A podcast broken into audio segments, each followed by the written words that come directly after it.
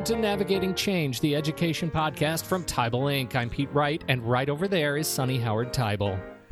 You, you keep you keep changing things on me. I, I don't like change, Pete.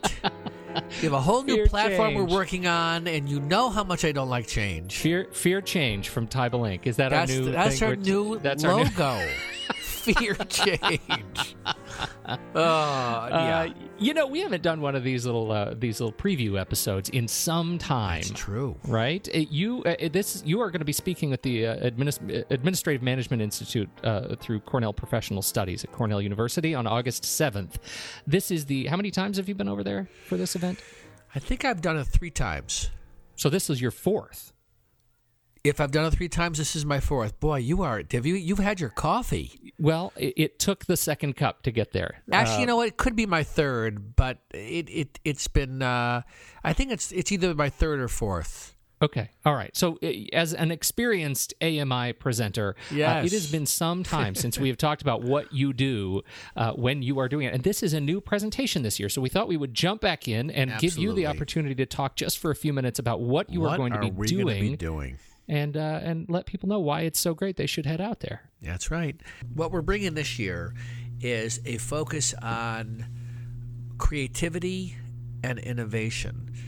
This is going to show them uh, the way at a number of institutions we could use the thinking of a for profit. In this case, it's using the work of Pixar that eventually got purchased by Disney and the thinking and writing of Ed Catmull, who ran Pixar, and the mechanisms that he used to create an, ex- an exceptionally improving and an engaging set of animation films.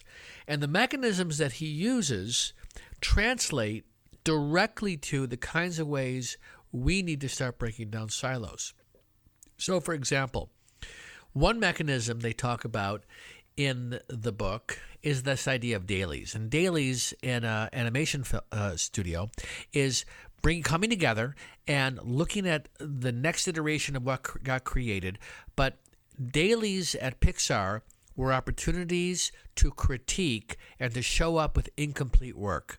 And when I go to higher ed leaders and say, How often do you show up with incomplete work as a way to engage others to then improve the product? Most times people will say, You know what? That's the last thing I would do. I, I'm, I'm trying to come as close to perfection as possible. Right. Pixar has eh, summarized, or, or Ed Catmull summarized, eight of these kinds of mechanisms. One called dailies, one called research trips, power of limits, integrating technology and art, short experiments, learning to see, postmortems, and finally, how we continue to learn. And these became the basis for how they continued to improve on a product that, if you go back to the 80s and you look at what animation looks like today, and what they had then, it's a function of how they broke down silos and they worked together as a team. So you are looking to take these, uh, and and far be it from me to criticize the great work of Pixar, but you have fashioned a way to connect these eight uh, innovations, these eight strategies from Pixar into higher ed for breaking down silos. How does that work? Exactly. And what what's really interesting about this and what I want people to take away is they should go back to their institutions is whether it's reading the book Creativity Inc. or researching and learning about Amazon, we need to start doing a more comprehensive job of identifying uh, either thought leadership or ideas or approaches, get people to come together and explore them together. And what I saw at, in this case, CU Boulder, when they did that through using these creativity mechanisms, and we did a retreat with all of the finance administration, then we did all of the student affairs, and then we did the system office for IT, and then the campus office for IT, culminating in a call for proposals.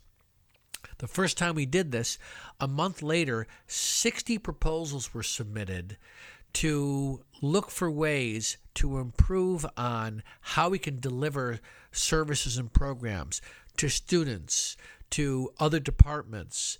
And this became the seeds of breaking down not just silos, but building a different kind of mindset around how we approach problem solving. I I, had a conversation with a uh, a colleague at a top tier institution, and we were talking about some of these concepts after the the first time that that we you and I discussed uh, Pixar and Creativity Inc. and and the inspiration that you gleaned from it. Uh, and I heard this when I made a comment about uh, you know rethinking how we think of ourselves as innovative. Uh, this colleague of mine said, "We're innovative. We are super innovative. We're a research institution," and it got me thinking. That does not mean that you at the administrative level, that you in operations are innovative. or even just- at the academic level. Or at the academic level, right? Right. Right. That th- those are two very different things, and we this this is guiding. I think certainly guiding me to rethink areas where innovation comes as an opportunity. you know that's really helpful to hear you say that the history around how we solve problems is we look at a series of symptoms and then in isolation we try and come up with solutions. And you know in, in one of the ways you know that people recognize the need to step into a bigger conversation is when we put a task force together. A task force is fundamentally a recognition that my department or your department can't alone solve this. But we don't build that kind of thinking into the culture. This is about building a different cultural mindset about what it means to work together. So imagine the walls of your organization are down. See, these are artificial barriers we have set up to get work done. These silos have a purpose. The purpose is I want to get my work done.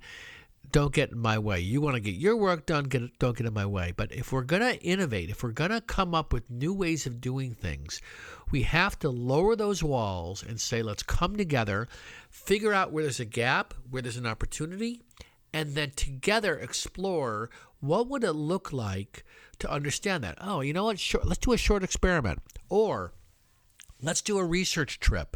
Let's get out there and meet with folks to see what they're saying, not what we think we're saying. So, fundamentally, this is three layers. One layer is investing ourselves in learning about another way of- of thinking about uh, getting work done. Secondly, learning how to package something that meets the needs of a particular customer, students, faculty, alums, whatever the story is.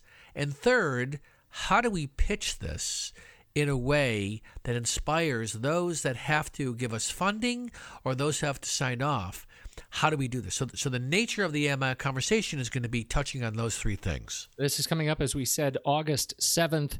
Uh, is there is there anything we want to point to for people to get up to speed uh, uh, to prepare them for That's your conversation? Yeah, I, I wrote a uh, an article for NACUBO's HR Horizons magazine, and we'll put that in the show notes where it takes apart the creation of this and what the impact of looking at these mechanisms and also lists out the mechanism because if people can come into this having already began thinking about what how this translates we can take the conversation to another level. So that's a great idea. We'll, and and in addition to putting this on our website we'll make this available obviously for the AMI Institute to share with people that might be at the program or thinking about coming to the program. It's a fascinating new way of thinking about innovation and where we can glean inspiration from outside higher ed. And more often than not, we're seeing fantastic work that that directly applies in ways that maybe we haven't thought before. So this is uh, this is going to be a great show.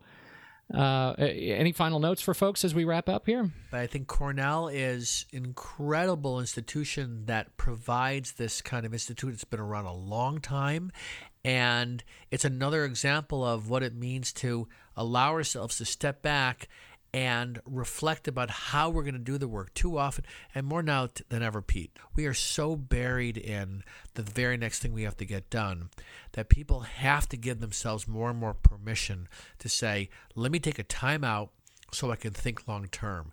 I was just saying today to a group, I this is, sounds crazy, but I schedule in my calendar time to think. Not crazy at all. Right? Not crazy at all. If I don't put in my calendar between three and four o'clock on a on Thursday, I'm going to just sit and think. It doesn't happen. That's, That's right. sad but true. Yep. Things Right? move too fast. Yeah. You know, going to AMI and and participating in something like this is a way to give yourself permission to step back so that you can rejuvenate yourself in preparation for the next year. I'm going to call this the Ferris Bueller model of, uh, of How is it. Ferris Bueller? Life moves pretty fast. If you don't stop and look around once in a while, That's it. you could miss it. Ooh. Hmm? Yeah, maybe Howard, that's the with, quote. With my permission, you may use the Ferris Bueller model of uh, of innovation in any one of your talks. I You're will welcome. I will take that under advisement. I know what that means.